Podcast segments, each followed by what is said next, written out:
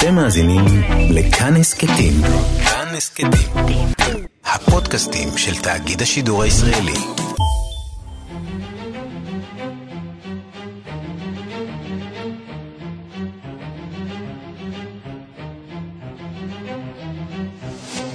השעה הבינלאומית 8 בדצמבר 2019 והיום בעולם. אסון כבד בניו דלהי. Some breaking news that we are getting this morning and a massive fire has taken place at Delhi's uh, Anaj Mandi where unfortunately 30... מפעל תיקים עלה באש, לפחות 40 בני אדם נספו בשרפה. האירוע שב ומעלה לסדר היום את סוגיית התשתיות והפיקוח על הבטיחות בהודו. קוריאה הצפונית מכריזה כי ביצעה ניסוי משמעותי מאוד באתר השיגורים בצפון מערב המדינה. בארצות הברית חוששים שפיונגיאנג נערכת לשיגור נוסף של טיל בין יבשתי עוד לפני סוף השנה. הנשיא טראמפ שומר על אופטימיות.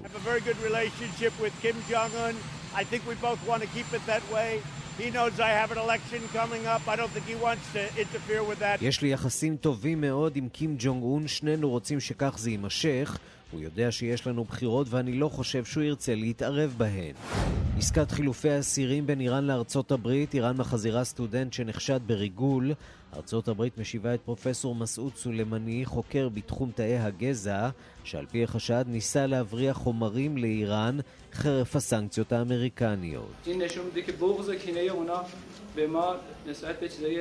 علمیه اونا دانش ما میترسن اونا هیچ ما نمیترسن به خاطر همین بعد המעצר שלי נעשה לתוחלת אחת לעצור את הקדמה המדעית שלנו, טענה הציר המשוחרר. הם חוששים מידע, הם לא חוששים משום דבר אחר. לפיכך עלינו להעצים את עצמנו בתחום המדעים ככל יכולתנו, חרף הניסיונות של אויבינו. בית המשפט בניגריה ידון השבוע בעניינם של 47 הומואים שנעצרו בשבוע שעבר במסיבה פרטית במלון. חברי הקהילה הגאה בניגריה מלינים על יחס משפיל שנובע מהחוק שאוסר על הומוסקסואליות.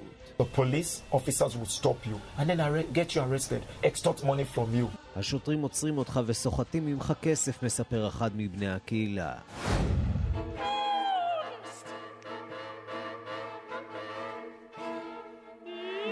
כך כנראה נשמע תקרת זכוכית כשהיא מתנפצת באולם גדול. האופרה של וינה תעלה היום בפעם הראשונה בתולדותיה את אורלנדו, אופרה שהלחינה אולגה ניוארט, כן, אישה. התוצאה לא עושה הנחות לשום מאזין.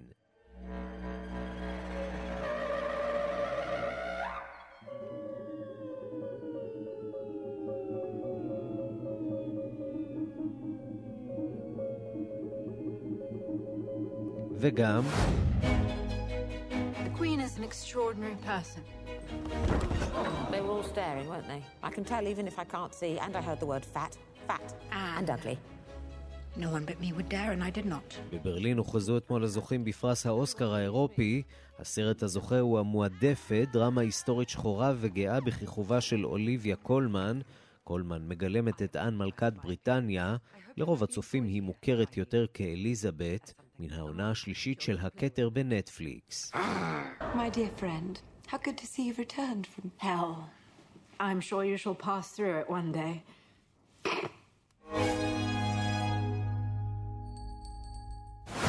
השעה הבינלאומית שעורך זאב שניידר, מפיקה רונית גואריה בביצוע הטכני שרון לרנר, כבר מתחילים.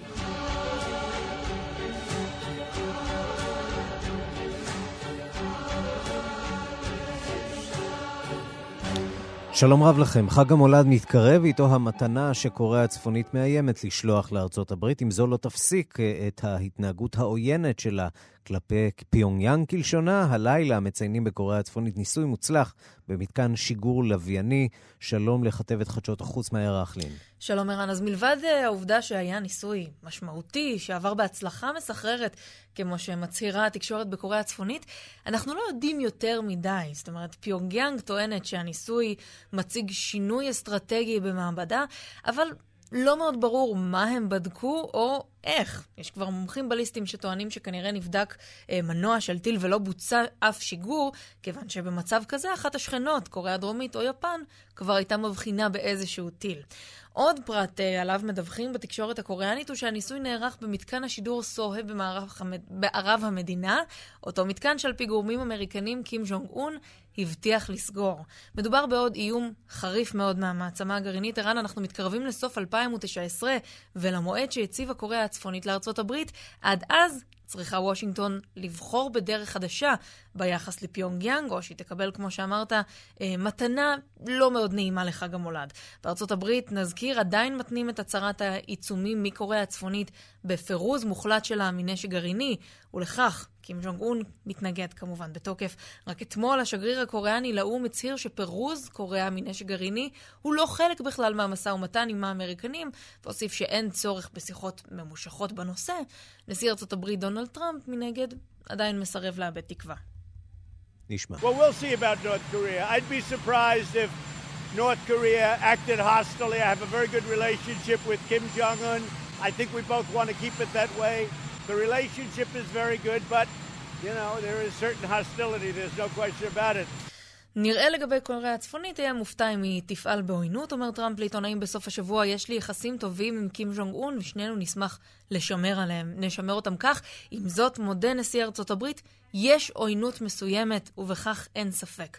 מכל מקום, אה, התקרבות בין קוריאה הצפונית וארצות הברית, אפילו הסכם אפשרי בין, ביניהן, זה נראה כרגע כמו לא יותר מחלום. כמו שציינו, קוריאה מאיימת לשלוח לארצות הברית מתנת חג מולד לדבריה שתספק מענה הולם למדיניות האמריקנית. ואחרי הניסוי שנערך שם הלילה איראן, זה לא נראה שפיונגיאנג אה, מתכוונת לשלוח לבית הלבן כרטיס ברכה או איזשהו בקבוק שמפניה. וכשהנשיא טראמפ אה, מדבר על כך שגם קים ג'ונג און יודע שהנשיא טראמפ בשנת בחירות, מדובר כאן אה, ברמז מאוד מאוד עבה לכיוונה של אה, פיונג יאנג. אנחנו נכנסים עכשיו לשנת בחירות. אל תפריע לי. כל ניסיון שלכם אה, להפריע, לנסות להיכנס. וגם לגרום uh, לכל הניסיונות ההתקרבות עם, uh, קינג, בין קים ג'ונג און uh, לבין הנשיא טראמפ להיראות uh, באור uh, שלילי בשנת הבחירות. זה כמובן לא משרת את uh, הנשיא טראמפ. זהו, מה... צריך להזכיר, ערן, שבאמת uh, קוריאה הצפונית הייתה אחד מ... אה, מהנקודות החשובות שטראמפ אה, מאוד קיווה לנפנף בהן אה, כהישג חשוב למדיניות החוץ של ארה"ב, כרגע זה נראה די תקוע. מאיה רכלין, כתבתנו, תודה. תודה. ושלום לכתבנו בוושינגטון, נתן גוטמן. שלום ערן. אז איך מגיבה ארצות הברית לשיגור האחרון מכיוונה של קוריאה הצפונית?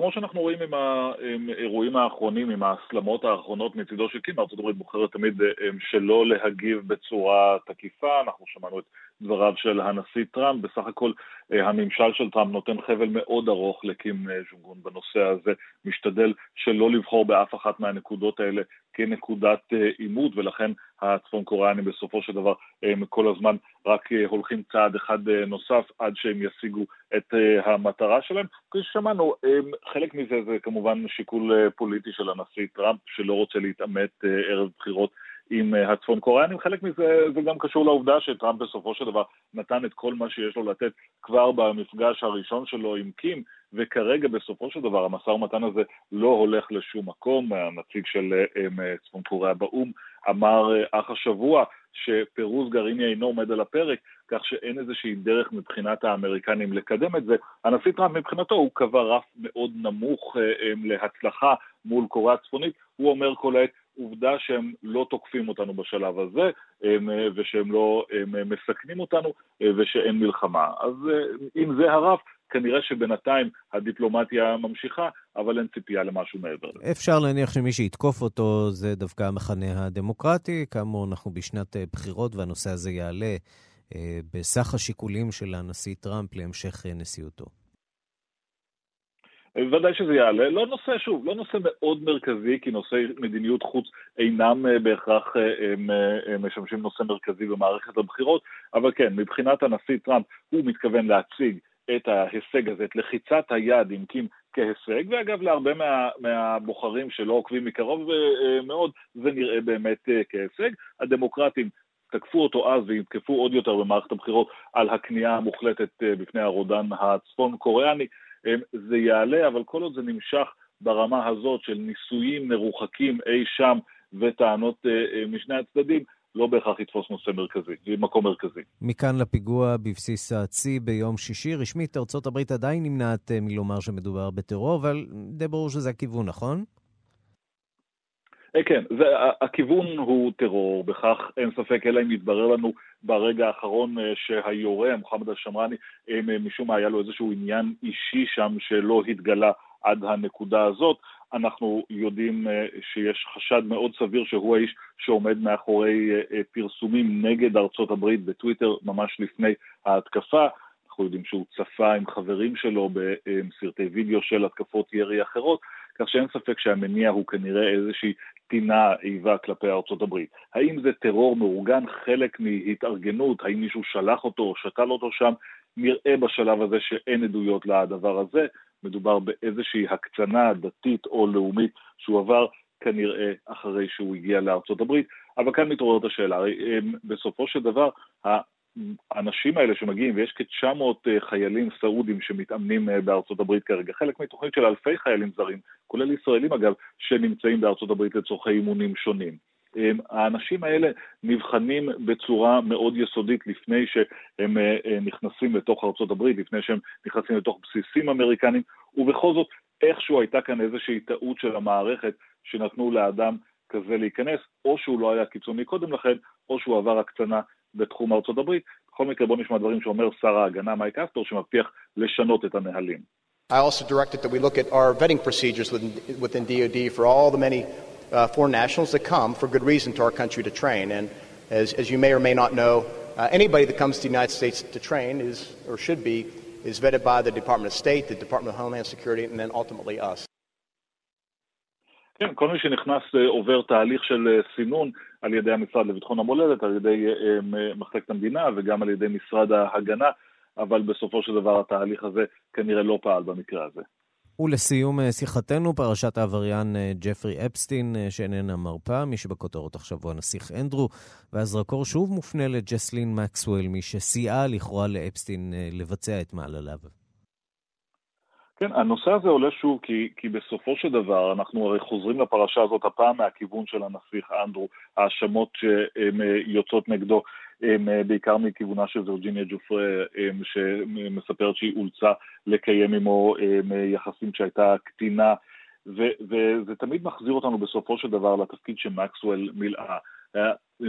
האנשים, האנשים שהיו בסביבתו של אפסטין מתארים אותה בתור המדם שלו, בתור בעצם זו שסידרה לו את הקטינות האלה שהוא פגע בהן uh, מינית לו ולחבריו, והיא קצת uh, נעלמה מהרדאר, מדובר בדמות שהייתה um, דמות ציבורית מאוד מוכרת, כמובן בתו של המיליארדר רוברט מקסוול, um, אשת חברה בפני עצמה. ועכשיו היא קצת נעלמה, היא לא נראית, היא לא נשמעת מאז שהפרשה התפוצצה. בשלב הזה גם לא מבוקשת לחקירות פליליות, אבל מאוד סביר שזה ישתנה בהמשך. נתן גוטמן, כתבנו בוושינגטון, תודה. תודה, ערן.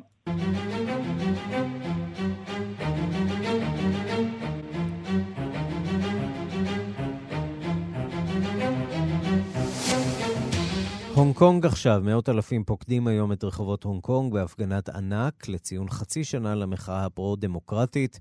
שלום לכתבת חדשות החוץ נטליה קנבסקי. שלום ערן. זה נראה, צריך לומר, יחסית עדיין בשליטה. אנחנו ככה עוקבים אחר התמונות שהן מגיעות משם. הרחובות אמנם חסומים, נישאים נאומים, אבל בסך הכל, לפחות היום, זה נראה יחסית שלב.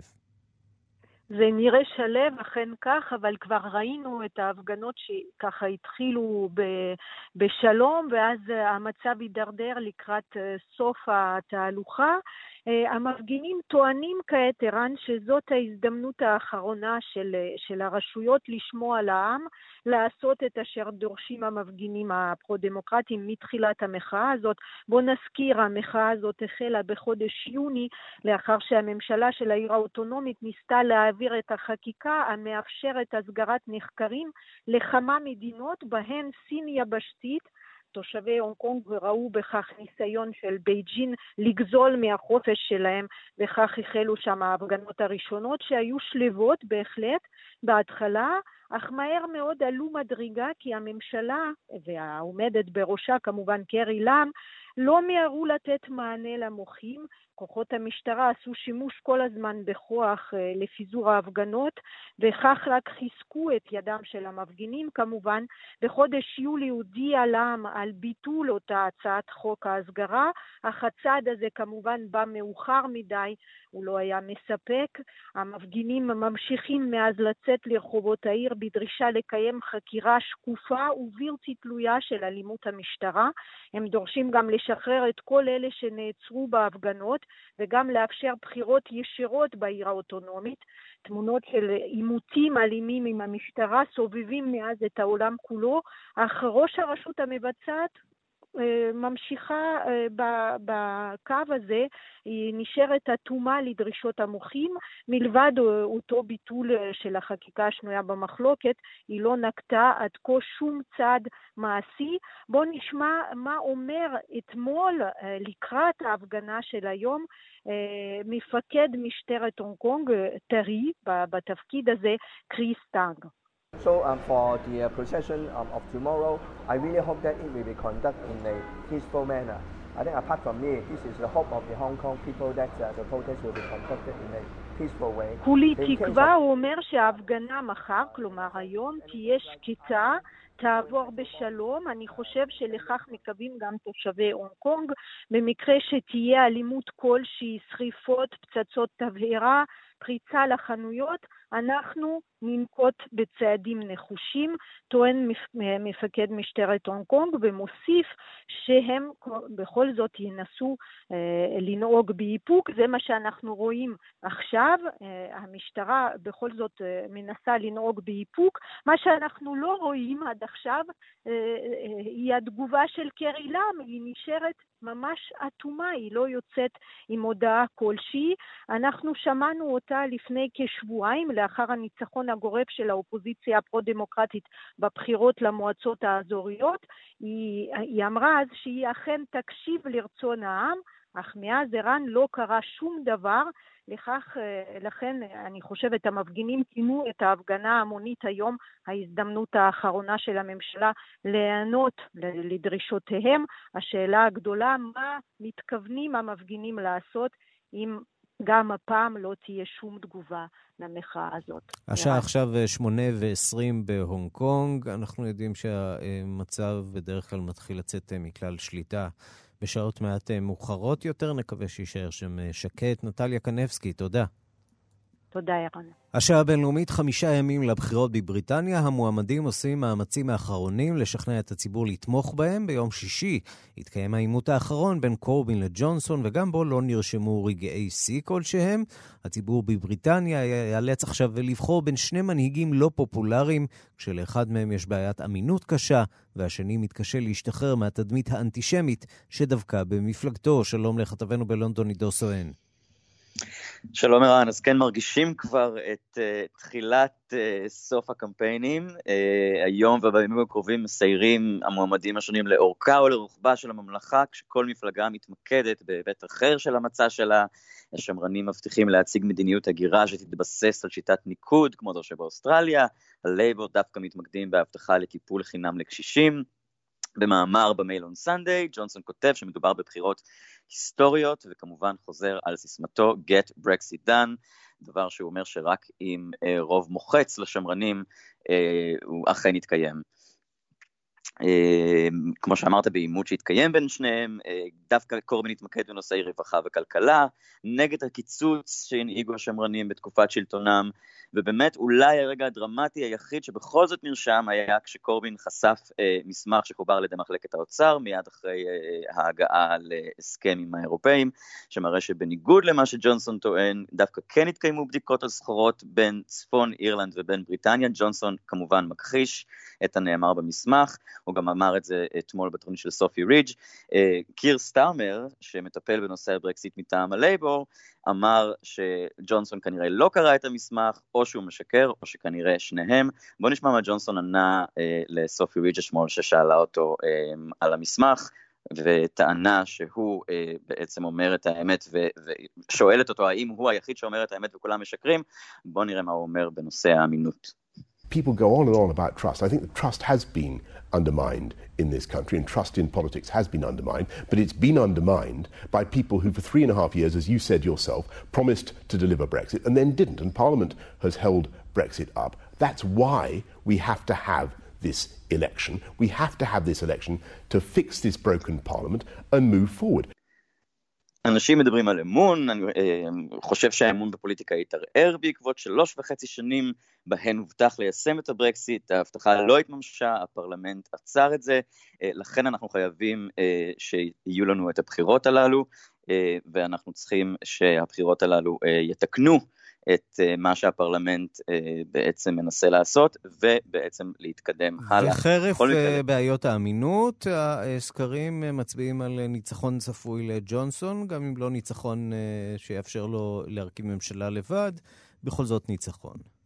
זה נכון, כן. כל פער מתחת לשבע נקודות אה, משמעו באמת פרלמנט חצוי ללא רוב, ובאמת נצטרך לראות, ערן, בימים הקרובים משהו עשוי להשתנות. כמובן שיש גם את נושא המושבים המתנדנדים, כל הנושא הזה של, אה, של לא ברור כרגע לאן אה, כל מיני מחוזות בחירה הולכים, האם הם לייבור, האם שמרנים, האם הליברל דמוקרטס הולכים לקחת אותם, וזה דווקא מאוד משמעותי, כי יש המון מושבים כאלה שעשויים להטות את הכף. לטובת או לרעת אה, אה. אה, רוב הפרלמנט לשמרנים, כך שלא ניתן לומר באמת בבטחה אם אכן השמרנים ישיגו את הרוב הדרוש. ג'ונסון לא ממש ענה על השאלה האם הוא יתפטר במידה ולא יושג רוב כזה, הוא כמובן התחמק מהשאלה הזאת, אה, אבל כרגע זה נראה שסיכוי גדול שדווקא כן יהיה לו את הרוב הזה, אלא אם כן יקרה משהו מאוד מאוד דרמטי בימים הקרובים. עידו סואן, כתבנו בלונדון, שבוע ארוך אה, של חדשות לפניך. תודה רבה על הדברים. בהחלט. תודה, ערן. ימים מכריעים במחאת הענק החברתית נגד תוכנית חוק הפנסיה החדשה בצרפת, שתוצג ביום רביעי. הממשל של הנשיא מקרו מקיים התייעצויות קדחתניות לאחר שאתמול היו הפגנות נוספות ברחבי המדינה המשותקת זה היום הרביעי. שביתת הרכבות והתחבורה הציבורית נמשכת במלוא היקפה, וביום שלישי צפויה מחאת ענק כלל ארצית, שמארגני הצופים כי השתתפו בה מיליוני אזרחים. דיווחו של כתבנו בפריז, גדעון קוץ. הנשיא עמנואל מקרון יכנס הערב למושב חירום את הקבינט החברתי של הממשלה, ומחר יצטרפו אליהם מנהיגים אחרים של הרוב הנשיאותי לפני המפגש מחר עם האיגודים המקצועיים שנועד להיות האחרון לפני פרסום התוכנית המעודכנת של חוק הפנסיה על ידי ראש הממשלה אדואר פיליפ ביום רביעי.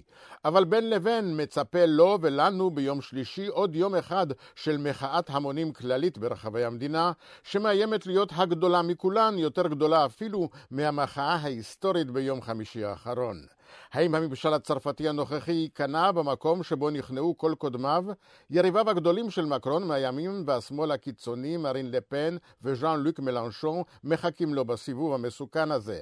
ויתור על התוכנית שכל כך התחייב לה, יהיה במידה רבה סוף המקרוניזם, וסוף מבחינת תכניה הממשיים לתקופת כהונתו שנועדה להימשך עד קיץ 2022. אתמול ניסו ללא הצלחה אנשי תנועת האפודים הצהובים, ששיגעה את צרפת במשך שנה, להיכנס לתמונה בהפגנות משלהם. בפריז הם היו מעטים ופוזרו מהר על ידי המשטרה. הבריונים שהסתבכו אליהם ניהלו קרבות עם המשטרה בתחנת הרכבת התחתית הגדולה, המרכזית והשוממה, להל, תחת תקרת הזכוכית הענקית של המרכז המסחרי. בנאנט פרצו הבריונים הנלווים לחנויות ובזזו בעיקר צעצועים לחג המולד. שיתוקה של צרפת בגלל שביתת הרכבות והתחבורה הציבורית יימשך גם היום, והאיגודים השובתים לא קבעו מועד סיום לשביתה, שאליה הצטרפו אתמול גם נהגי המשאיות, שעיכבו את התנועה בכבישים המהירים וחסמו את הכניסות לערים הגדולות. כאן גדעון קוץ, מפריז. התערבות כוחות זרים בלוב, ובמיוחד כוחות רוסיים, הפכו את לוב לשדה קרב בינלאומי שעלול לערער את כל האזור, כך אומר אתמול שליח האו"ם בלוב. המצב קריטי, כך הוא אומר, בוועידה בינלאומית ברומא, בה השתתף גם כתבנו ברומא, יוסי בר. המצב בלוב הולך ומחמיר. התוהו ובוהו אחרי נפילת קדאפי הפך למלחמה מתמשכת. המדינה שסועה לשניים, הגנרל חליפה חפטר, השולט במזרחה של לוב, החליט לפתוח במלחמה נגד הממשלה הארעית בטריפולי. הכוחות נלחמים כבר שמונה חודשים. הם גרמו למותם של יותר מאלפיים לוחמים ואזרחים ולמאות פצועים. כ-700 אלף מהגרים תקועים בלוב במחנות ריכוז ומצפים לשעת כושר להימלט לאירופה. זהו המצב כיום בלוב, כפי שתיאר אותו אתמול גסם סלמה, שליח האו"ם בלוב, במהלך ועידה על המזרח התיכון שהתקיימה ברומא. שליח האו"ם אמר עוד כי לוב הפכה לשדה קרב בינלאומי. מדינות זרות, ובהן רוסיה, ארצות הברית, אנגליה, טורקיה, צרפת, מצרים, איטליה ואחרות, שיגרו חיילים ונשק ללוב. זהו מצב הזוי שעלול להביא לא רק להריסתה של לוב, אלא לערעור המצב בכל האזור, אומר גסם. I fear instability in Egypt, in Tunisia, in Algeria, in all neighboring countries, and these countries taking in Niger, in Chad, שליח האו"ם חושש מגירוש מסיבי של מאות אלפי מהגרים למדינות השכנות ובהן איטליה. בעוד יומיים תתקיים בברלין ישיבה ליישוב הסכסוך בלוב. סלמה קורא לכל המדינות שרוצות להשתלט על הנפט הלובי למצוא פשרה ביניהן לפני שיהיה מאוחר מדי. כאן יוסי בר, רומא. אנחנו נשארים באותו אזור. יוון גירשה דיפלומט לובי על רקע הסכם שנחתם בין טורקיה ללוב. אתמול ארדואן אומר שהוא והשלטון שלו הצליחו לסכל מזימה ישראלית, קפריסאית, יוונית, מצרית, להשתלט על מזרח הים התיכון. הסיפור כרגע כמובן הוא מי שולט על מזרח הים התיכון. שלום לדוקטור חי איתן כהן ינרוג'ק. שלום שלום, צהריים טובים. מומחה לטורקיה ממרכז משה דיין באוניברסיטת תל אביב. אז בואו נתחיל אולי באמת עם ההסכם הזה, הסכם שנחתם בין uh, טורקיה ללוב, שמה mm-hmm. מהותו בעצם? אוקיי, okay, אז uh, ההסכם הזה נותן לטורקיה איזשהו בסיס בחוק הבינלאומי.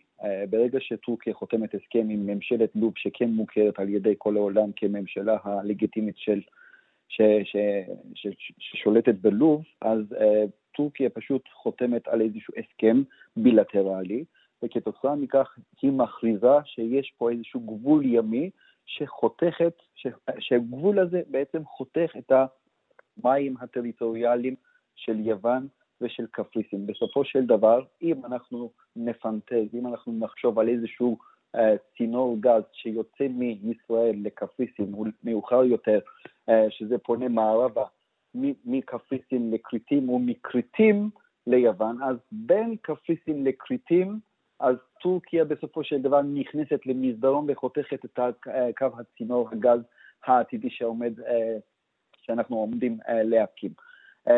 זה בסופו של דבר משחקי כס, ולמרות העובדה שהממשלה הלובית רק שולטת בחלק מאוד קטן של הלוב, ואפילו היא לא שולטת על החופים שהיא חתמה עליהם הסכם. כלומר, אה, כשאנחנו מסתכלים על המפה, אה, הלובית שנמצאת רק במערב של לוב, אומרת בהסכם שיש גבול ימי מטוברוק, כלומר מזרח של לוב, מול חופי, ה, מול חופי הטורקיה. Mm-hmm. ובאמצע, ובאמצע, בין, בין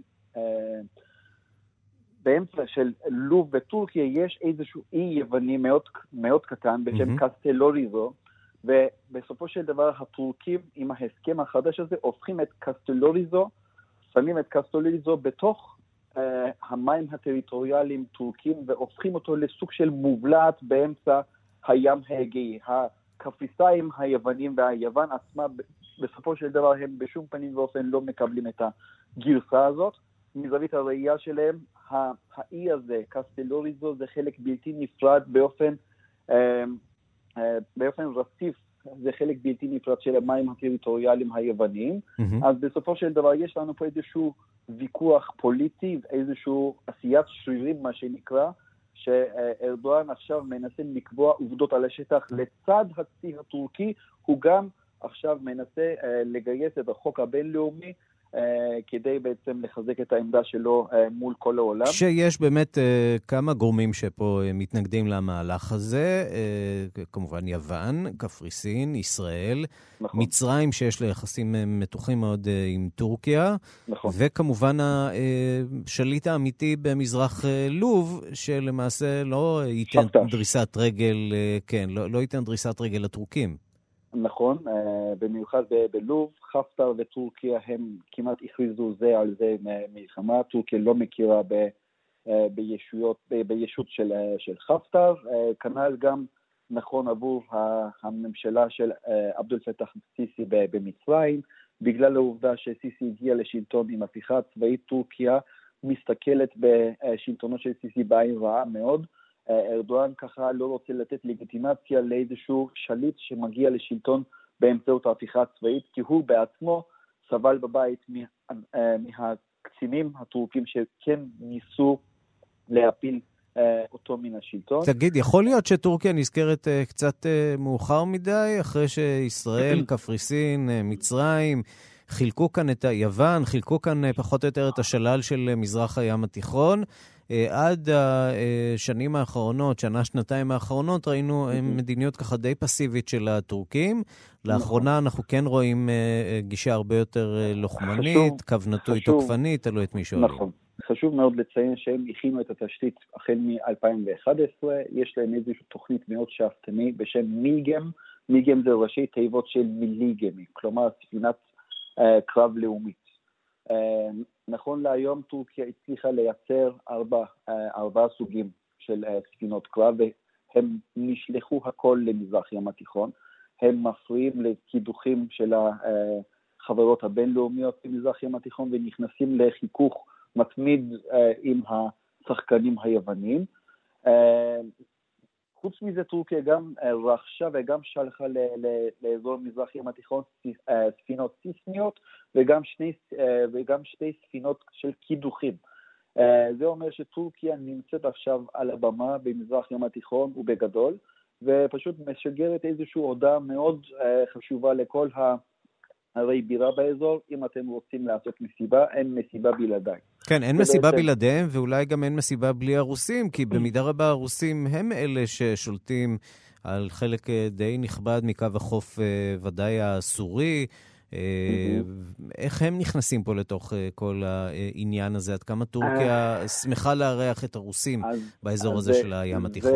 זה די מעניין, כי כשמסתכלים לפוליטיקה הבינלאומית, אנחנו כמובן יכולים לחשוב ש, שרוסיה uh, תפגין פה איזושהי הזדהות עם, ה, uh, עם האחיות האורתודוקסיות שלו, כלומר עם קפריסאים היוונים ועם יוון, אבל פה, בגלל העובדה שקפריסין ויוון הן נמצאות בגוש המערבי, הפעם uh, באופן מאוד מעניין, אבל טורקיה ורוסיה הן מתקרבות זו, זו לזו יותר, ורוסיה בעיניי, כמובן אתם לא חייבים להסכים, אבל אני חושב שרוסיה רואה בעין מאוד טובה של הניסיונות הטורקיים, כלומר לטרפד את, ה, אה, לטרפד את הפרויקט הגרנדיוזי הזה. אה, בסופו של דבר, כשאנחנו מסתכלים למטרה העילית של, ה, אה, של התוכנית הזאת, של מזרח ים התיכון, של הקו הצינור הזה, זה כדי להפחית את התלות של האיחוד האירופאי לרוסיה.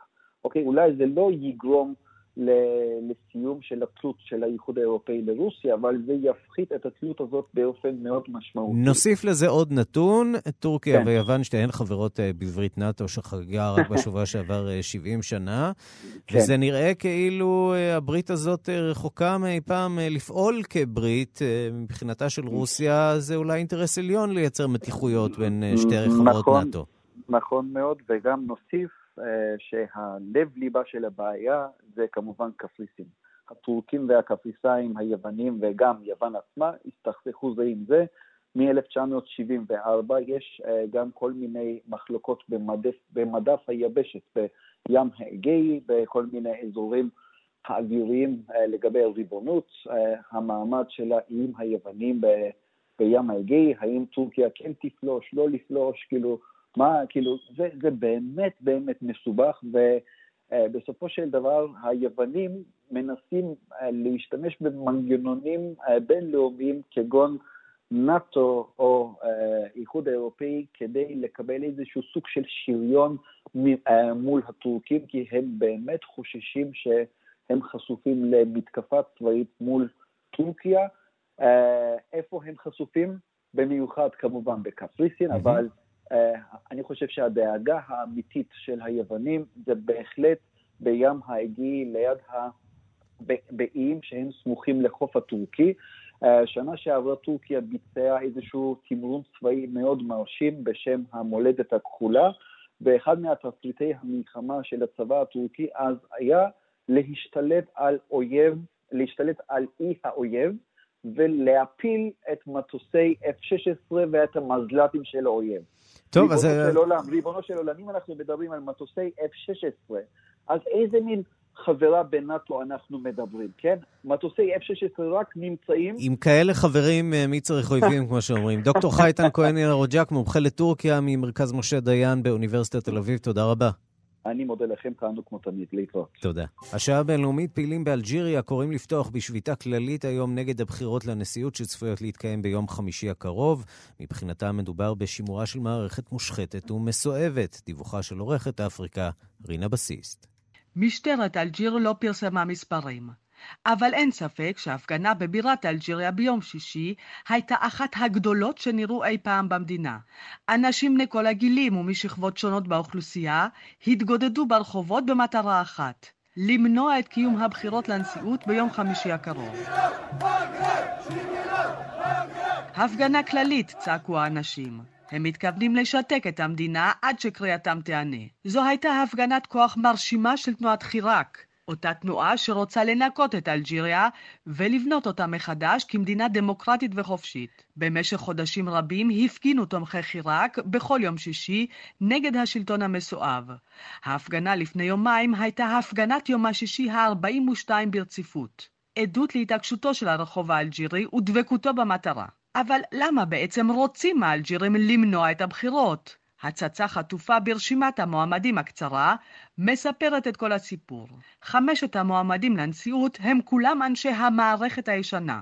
כלומר, אנשים ששירתו תחת הנשיא המודח בוטפליקה, שני ראשי ממשלה לשעבר, שר תרבות לשעבר, שר תיירות לשעבר, ועוד בכיר לשעבר במפלגתו של בוטפליקה, שפרש והקים תנועה משלו. מבחינת אזרחי אלג'יריה, מדובר באותה הגברת בשינוי אדרת. הרי כל המאמצים להפלתו של בוטפליקה נועדו בעצם להפיל את כל המערכת שמאחוריו.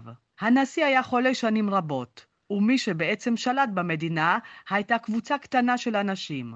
הם היו אלה שמשכו בחוטים. לפובואר, הכוח בצרפתית, כך קראו להם האלג'ירים. המפגינים קיוו שהדחתו של בוטפליקה תפיל את כל המערכת שעמדה מאחוריו, אבל מתברר שלא כל כך פשוט להפיל אנשים שהחזיקו במושכות השלטון זמן רב כל כך. אחיו של הנשיא המודח אומנם נעצר ויעמוד למשפט, אבל בינתיים מסרב סעיד בוטפליקה לומר מילה. הוא איננו מתכוון להפליל לא את עצמו ולא את מרעיו. אתמול נפתחו הקלפיות בקונסוליות של אלג'ירה ברחבי העולם.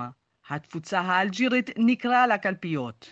אבל בפריז למשל, רק מעטים הגיעו להצביע.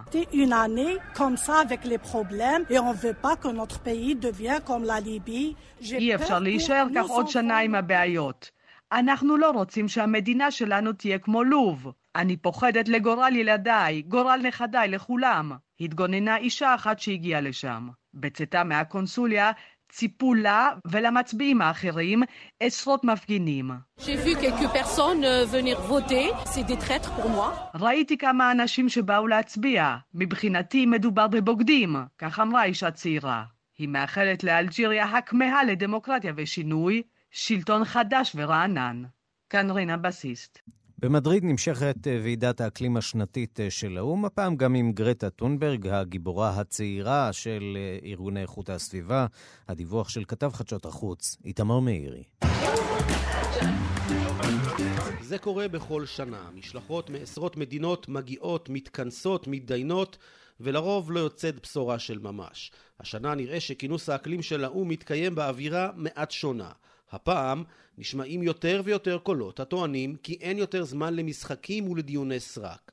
הגיעה השעה לעשות מהפכה. We need a rapid and deep change in the way we do business, how we generate power, how we build cities, how we move, and how we feed the world. If we don't urgently change our way of life, we jeopardize life itself. אנו זקוקים לשינוי מהיר ועמוק בדרך שבה אנו עושים עסקים, מייצרים אנרגיה, בונים ערים ומאכילים את העולם, אמר מזכ"ל האו"ם אנטוניו גוטרש בכינוס הפתיחה של הוועידה. אם לא נשנה בדחיפות את אורח חיינו, אנו מסכנים את החיים עצמם. לפי דוח של ארגון המטאורולוגיה העולמי, העשור הזה היה החם ביותר מאז המצאת המדחום. הכתבים מפשירים בקצב מסחרר, גלי חום ותופעות מזג אוויר קיצוני מכים כמעט בכל פינה בכדור הארץ. מערכות אקולוגיות שלמות נהרסות. This is a polar bear. You will recognize him. A small boy, David, recently visited my office and when he saw the crystal chandeliers in the Hofburg Palace in Vienna, his eyes lit up. But he also told me we have to save electricity and energy, otherwise the polar bears will die. זה דוב קוטב, אמר נשיא אוסטריה, אלכסנדר ונדרבלן, מחזיק בידו בובה של החיה שהולכת ונעלמת מעולמנו. הוא סיפר שילד קטן ביקר אותו לא מכבר בארמון הנשיאות המפואר והמואר, וביקש שנייצר חשמל בדרך אחרת, ולא, דובי הקוטב ימותו. שני נתונים שנחשפו השבוע לא משאירים מקום לאופטימיות רבה. מי האוקיינוסים כיום חומציים יותר ב-26% מבעידן הטרום-תעשייתי. ריכוז הפחמן הדו-חמצני באטמוספירה הגיע לשיא יותר מ-400 חלקיקים למיליון, נתון שאיש לא חזר. שינוי האקלים כרגע האיום הגדול ביותר של המאה ה-21, אמר דיארמיד קמבל לנדרום מארגון הבריאות העולמי. הוא קרא לקיצוץ מיידי בפליטת גזי חממה ולשים סוף לשחיקת מקורות המזון, המים והפגיעה באיכות האוויר. בסיפורי הקומיקס שהמצב באמת נואש וחסר כל סיכוי, פונים לגיבור העל שיציל את העולם. נראה שגם למשבר האקלים שלנו יש גיבורת על משלו. גרטה טונברג, נערת הפלא משוודיה, הגיעה גם היא לחצי האי האיברי להשתתף בוועידת האקלים והתקבלה בהתלהבות רבה. I think people are underestimating the force of angry kids. אנשים ממעיטים בכוחם של ילדים כועסים, אמרה גרטה לעדת העיתונאים והמעריצים שהתקבצה סביבה בנמל ליסבון. אם רוצים שנפסיק לכעוס, אולי כדאי שיפסיקו לעצבן אותנו. אחד האתגרים הגדולים שעומדים לפני משתתפי הוועידה הוא לרתום את המדינות באופן מחייב למאמץ להפחית שרפת דלקים מאובנים ופליטת גזי חממה.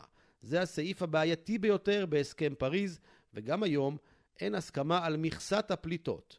דלית דרור, היועצת המשפטית של משרד הסביבה, נמצאת במדריד. היא סיפרה לנו על המתרחש מאחורי הקלעים. בעוד שמזכירות האו"ם ונשיאות הוועידה משדרות אה, אווירת חירום, הדיונים בקבוצות העבודה ממשיכים להיות כבשנים עברו, לא ממש בהלימה להידרדרות במצבו של העולם.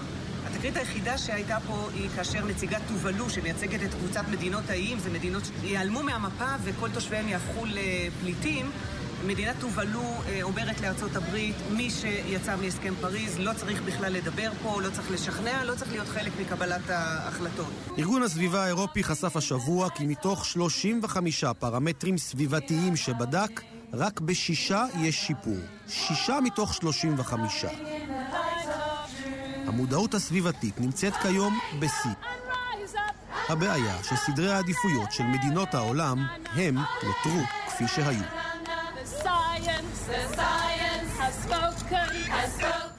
אנחנו נשארים בספרד הפעם עם מוסיקה, שלום לקשבנו בן יניב. שלום ערן. ואתה אה, מכיר לנו את אה, רוסליה. נכון, היום נכיר למאזינים שלנו את הכוכבת העולה בשמי המוזיקה הלטינית, דוברת הספרדית, מישהי שחובבי הרגטון שבינינו כבר בוודאי מכירים, וזו הזמרת רוסליה, או בשמה המלא רוסליה ויה טוביה. בת ה-26, ילידת ברסלונה, שקליפ בהשתתפותה הפך לסרטון השני, הנצפה ביותר ביוטיוב לשנת 2019, עם למעלה ממיליארד נקודה 200 מיליון צופים. קצת אחרי דדי ינקי, עוד כוכב רגטון מוכר מדרום אמריקה, שהגיע עם השיר קונקלמה, שהשיג מיליארד נקודה 600 מיליארד צופים. אה, רוסליני היא דמות מעיינת. אה, לא התכוונה לפרוץ לחיינו כזמרת שירי רגטון או פופ לטיני, אך זה מה שקרה השנה. היא בכלל זמרת ורקדנית פלמנקו. היא מגדירה עצמה כחיה, ניזונה מהפלמנקו, דבר הניכר לעין בכל קליפ והופעה שלה. שם היא מופיעה בשמלות פלמנקו מודרניות ומסורתיות, ומבליטה תנועות גוף המזוהות עם סגנון הריקוד הספרדי המסורתי, אותו למדה עוד מהיותה בת ארבע. השילוב הזה של רוסליה כאחת שמגיעה מקטלוניה יחד עם פלמנקו המזוהם יותר עם ספרד, לא עובר ככה מתחת uh, לידה, והיא גם לא מתעלמת מהתקופה הפוליטית הסוערת העוברת על ארצה, ולא חוששת להביע עמדה בסכסוך הספרדי-קטלוני שחזר לכותרות לאחרונה. מוקדם יותר השנה ניצלה את מעמדה העולמי על מנת לפרסם שיר שכולו בשפה הקטלונית בשם מיליונריה, ולאחר הבחירות האחרונות לפרלמנט הספרדי, כאשר מפלגת ווקס, המתנגדת בחריפות לאוטונומיה הקטלנית, נהפכה למפלגה השלישית בגודלה בפרלמנט, כתבה בחשבון הטוויטר שלה במילים מנומסות, לעזאזל עם ווקס. ציוץ שגרר תגובות נזעמות גם מצד תומכי המפלגה ברחבי ספרד ומצד חוגים ימניים במדינה. אבל מעל הכל היא זמרת, ולכן לסיום נשמיע לצופינו את השיר המדובר, המואזן, שהוא גם הנצפה ביותר בספרד, קון אלטורה, עם הגובה, אותו שרה רוסליה יחד עם הזמר הקולומביאני, ג'יי בלווין. בן יניב, תודה. תודה, ערן. ועד כאן השעה הבינלאומית מהדורת יום ראשון, העורך הוא זאב שניידר, המפיקות רונית גור אריה ואורית שולץ, הטכנאים שרון לרנר ושמעון דוקרקר, אני ערן סיקורל, אחרינו רגעי קסם עם גדי לבנה, להתראות. Vamos, vamos, vamos a esperarnos. Vamos a esperarnos para que no la liga. Vamos, vamos a esperarnos para que no se embote. Vamos, vamos, vamos, vamos, vamos a esperarnos. Vamos a esperarnos para que no la liga. Vamos a esperarnos. אתם מאזינים לכאן הסכתים. כאן הסכתים. הפודקאסטים של תאגיד השידור הישראלי.